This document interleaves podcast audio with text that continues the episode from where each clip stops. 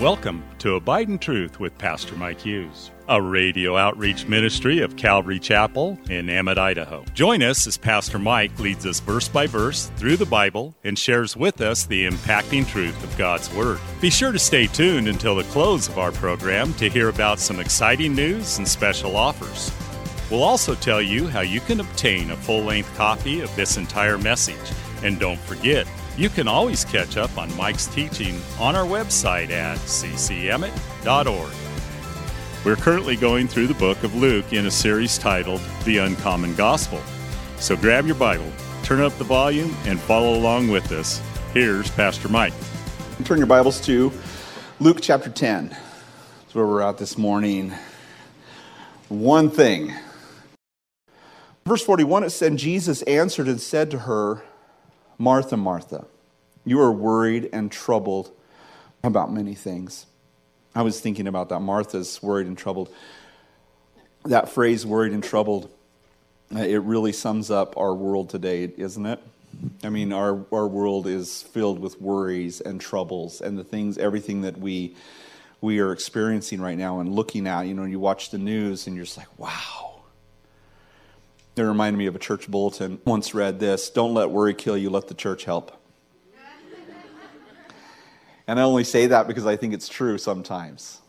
You know, it seems to me it's the Christians, you, you know, they're out there telling you all this stuff that's going on, and this is happening, and that's happening, and everything else is happening. And I'm guilty of that too, so I'm not, you know, pointing my finger at anybody. I think that it's easy for us to fixate on all the things that are going wrong and forget what I've told you many times, and I've been guilty of forgetting that the things are not falling apart, they're not coming apart, it's coming together.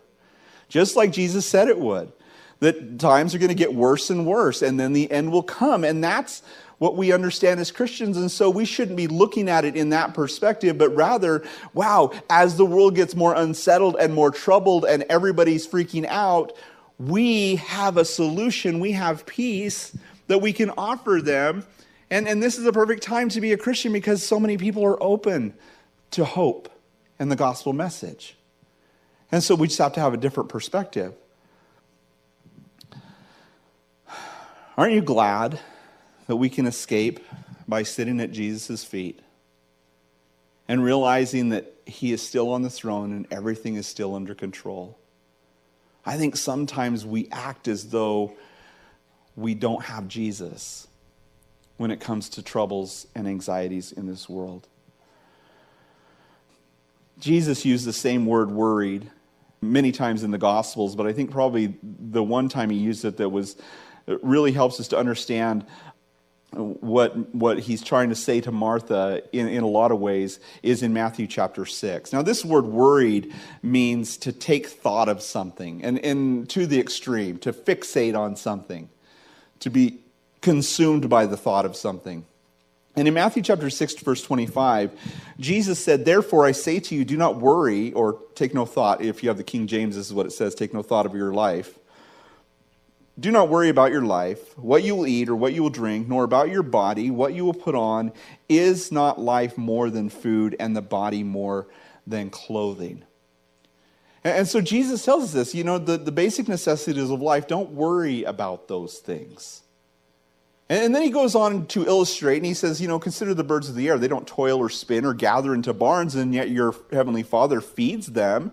Are you not of more value than they? And not one bird falls to the ground without his notice, right? And, and then he goes on to talk about the lilies of the field. Consider the lilies of the field. He says, Solomon in all of his glory was not arrayed like one of these.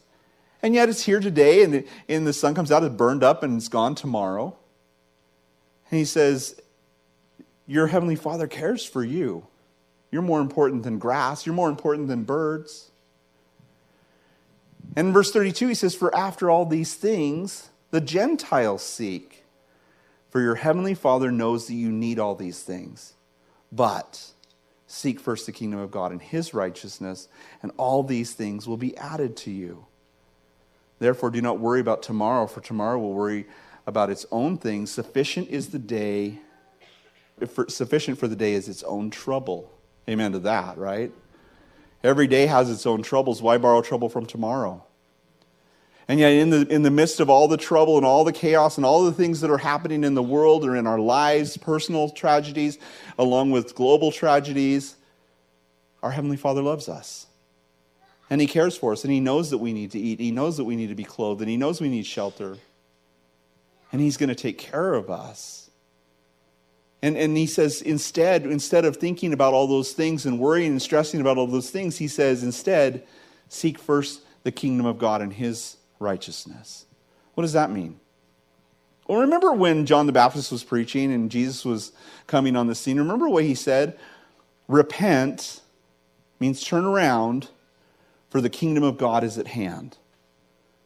What was at hand? Jesus.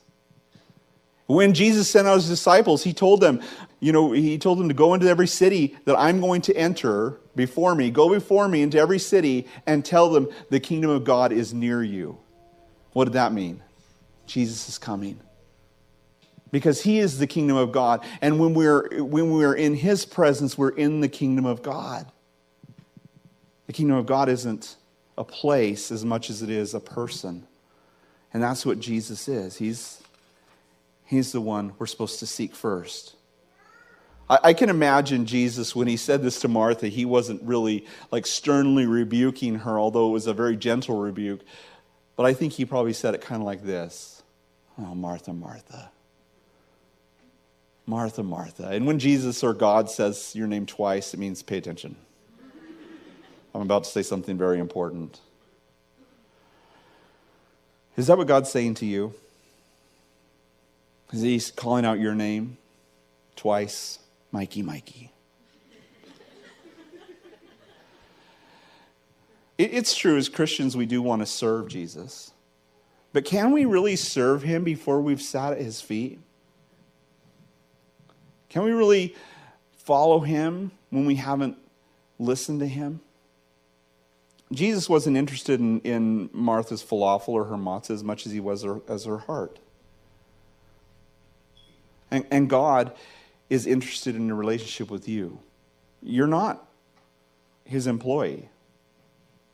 You're, you're, not, you're not set up as, okay, now you got, you know, you've been saved, now you get out there and do your job. You're his child. And he wants to delight in you as, as a parent delights in a child. He wants to have your attention, he wants to have your trust. He wants you to look at him as the source for, of everything.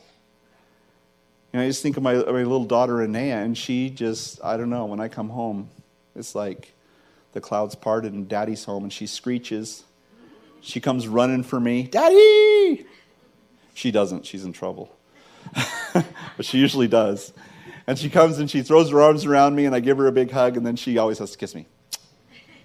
It's just so cute. Oh man, kid melts my heart every day. Shannon's like, why do they have to grow up? I said, no, she'll be like this when she's 13 still. I'm pretty sure. I know, I'm drunk. I'm drunk or something. I don't know. No. Oh, yeah. Such a blessing, but that's how God wants us to be with Him. To be, to be completely enamored by Him. As Mary was, she sat at Jesus' feet. Notice this, verse 42 but one thing is needed. And Mary has chosen that good part which will not be taken away from her there are many things in the Christian life. We, there's a lot uh, that, that comes with the Christian life.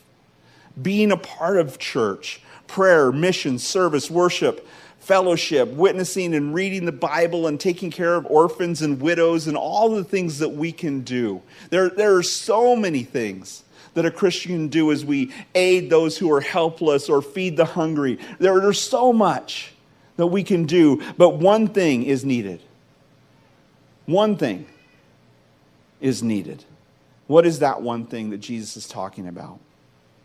In Psalm chapter 27, verse 4, this is what the psalmist says. This was his one thing. He says, One thing I have desired of the Lord, and that will I seek, that I may dwell in the house of the Lord all the days of my life.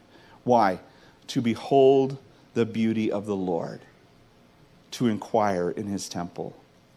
Paul also had his one thing. Maybe you remember that. In Philippians chapter 3, verse 13, brethren, I do not count myself to have apprehended, but one thing I do forgetting those things which are behind and reaching forward to those things which are ahead, I press toward the goal for the prize of the upward call of God in Christ Jesus.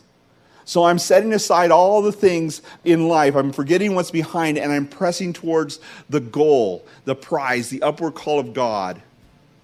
Notice what he says in Christ Jesus.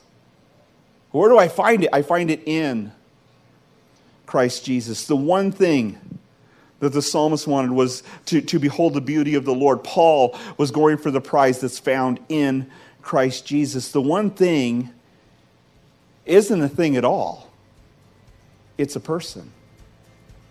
The one thing is to know Jesus, to be in him and he be in us. Isn't that what Jesus prayed in John chapter 17? That they might be one as we are one, that we might be one with them?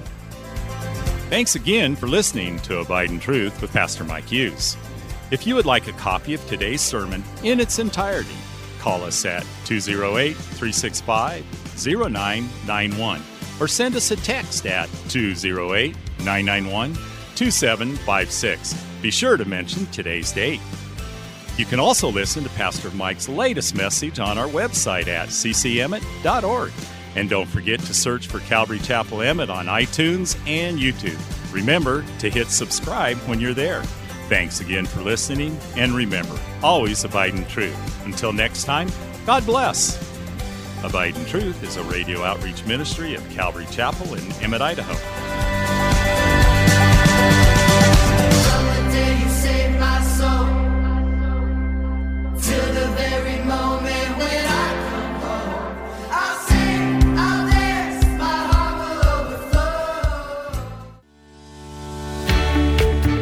Calvary Chapel of Emmett would like to invite you to watch our services live on Facebook. You can watch us every Sunday morning at 8:30 or 10:30. Just go to our page, Calvary Chapel of Emmett, and scroll down for the live service. It is an interactive experience. While on our page, feel free to watch previous Sundays as well. So join Calvary Chapel Emmett Sunday morning at 8:30 or 10:30 on Facebook. We look forward to seeing you.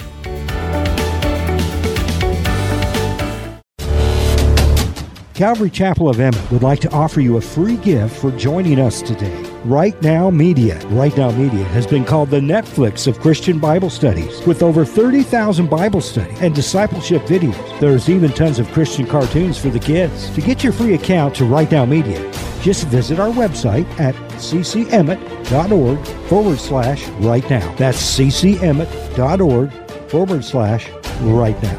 And God bless.